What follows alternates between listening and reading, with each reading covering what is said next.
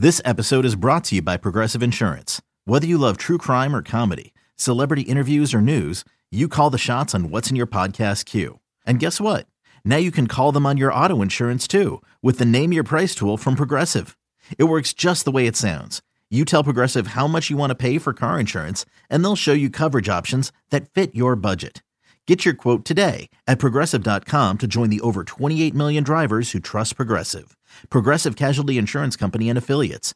Price and coverage match limited by state law.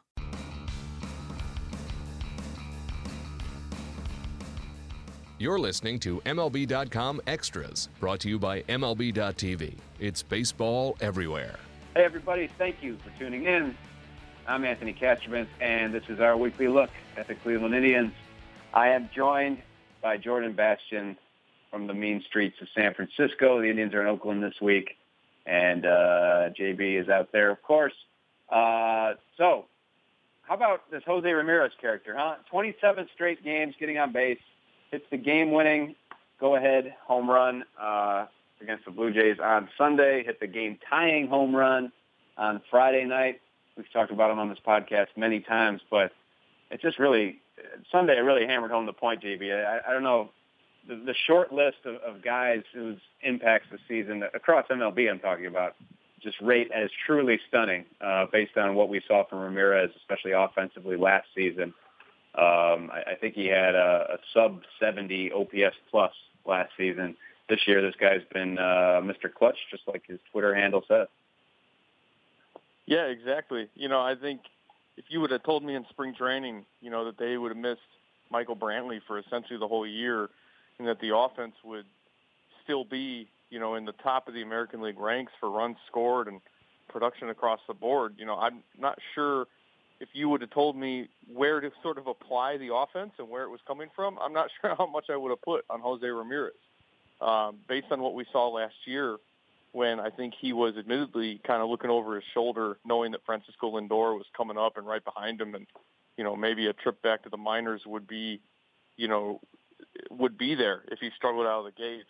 You know, I think that sort of kind of weighed on him and affected his production. And I think what we're seeing now is the product of a guy who came back up in the second half last year.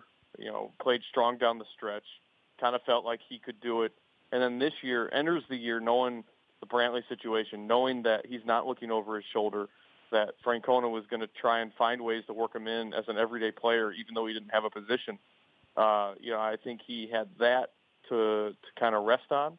And now we're seeing as the production has gone up, his confidence has gone up, and he's always played really well when he's kind of got that confidence going. He's got a little bit of a swagger in his step, and um, you know he's becoming a, a big part of this team and in the clubhouse, and it's been you know, really a godsend for this Indians team. You know, I think in the American League right now, I think I saw somebody put out Jose Ramirez is fourth or fifth in wins probability, win probability added.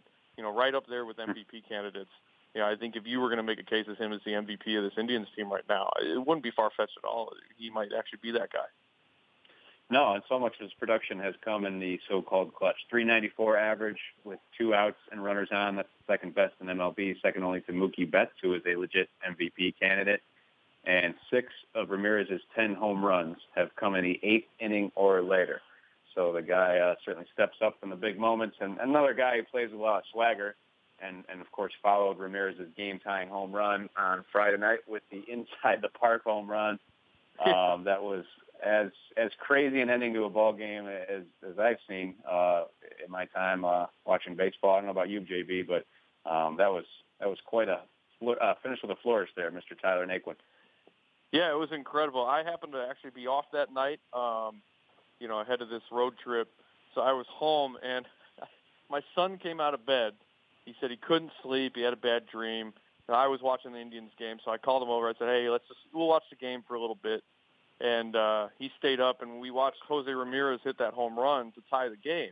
And you know he was pretty excited, and he's going nuts. And I was like, "All right, buddy, you know you've stayed up long enough. It's time to go to bed." And he said, "Okay," and we gave our hugs, and then he went off to bed. And as he's back in bed, Tyler Naquin hits the inside the park walk off, and I felt like the worst father ever for not letting him stay up 30 more seconds. Um, but it was pretty incredible. I think for Indians fans all over, it's going to be one of those "Where were you?" moments Um, a lot of people still talk about Jason Giambi's walk-off uh, within that 10-game winning streak back in 2013. Uh, I think a lot of people, given the magnitude of what the Indians are trying to do this year and where they are in the standings, this is going to be a moment that Indians fans remember forever. I'm looking forward to next year, maybe seeing if they do a Tyler Naquin bobblehead with him doing the rock on pose at home plate.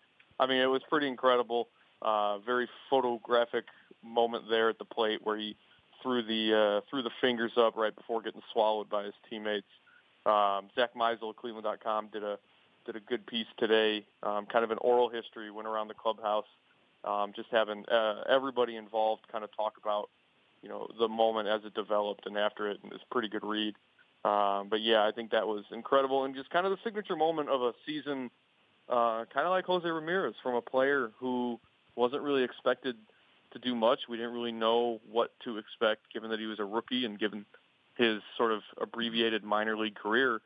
And he comes up and has made an immediate impact, especially since June when Marlon Byrd got hit with the suspension, and he knew he was here to stay. Yeah, that Naquin's uh, inside the park home run game winner was the first, uh, you know, I guess you say runoff uh, inside the park home run uh, for the Indians since August 13th, 1916. So almost 100 years to the day. And yeah, the uh, you call it the rock pose or whatever. I, I don't know. I, that's the one part I was curious. I didn't get a chance to ask Naquin this uh, over the weekend. Maybe someone else did, but he's an Aggie, and, he, and it sure looks like the Hook'em horns. So I don't know what that was all about. Uh, I'll have to follow moment, up with him and say, you know, everyone's saying it's rock on. Let's see if he was actually throwing up his uh, college yeah. stuff there. Yeah, that was uh, that was the only uh, curious part to come out of that. But uh, all right, so elsewhere uh, with, with this team, I mean, that was just there, there's a lot to digest from that weekend series against the Blue Jays. And, um, it, it had a kind of a playoff vibe to it. All the games decided by one run, and and of course uh, dramatic wins for the Indians involved. Uh, you just feel like those two clubs would would be a great matchup come October. But um, you know, one thing, of course, that that has stood out in the last week, Cody Allen had the uh, the uh, gave up the grand slam to Adam Eaton against the White Sox on Sunday after Jose Ramirez's home run. There were some shaky moments in the ninth. Got through that, but you know, we've we've talked about Andrew Miller and what a great weapon he's been for this club, and he's been used in so many high leverage spots. But you do wonder uh, if, if at any point, or if, if we'll start to see him more in the ninth inning, um, if Cody Allen has, has more of these shaky moments. What is your thought on the ninth inning? Well, the you know I I still think Terry Francona is handling this the appropriate way to have Andrew Miller available as the the high leverage weapon. Um, you know, you don't want to pigeonhole him, just say he's the ninth inning guy. I think that is the best approach, and so that has led to Cody Allen working the ninth more. Um, I think we have seen Miller work the ninth once, I believe. Um, but I thought right. you wrote an excellent column, kind of breaking down the the merits of sort of using this tandem in this way, and I, I think I think it's the right way to do it. You know, save your best pitcher for the situation where you feel it's it's the most opportune time to to have your best reliever. And uh, even in that last game against the Blue Jays, as Cody Allen um, kind of flirted with a little drama there, walks to Donaldson and Encarnacion. Um, you know, Miller was warming in the bullpen, so maybe if it did get to a certain situation, Miller would have came in.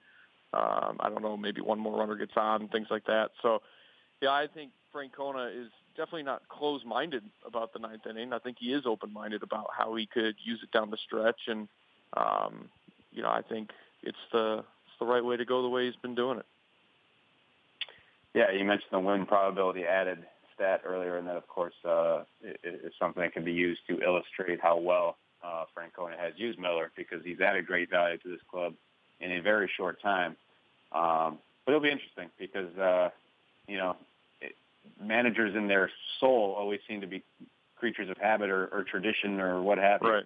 And uh, if, if there are some blowups, um, you, you do wonder if, if we'll start to see Miller more in the ninth or what. We'll see.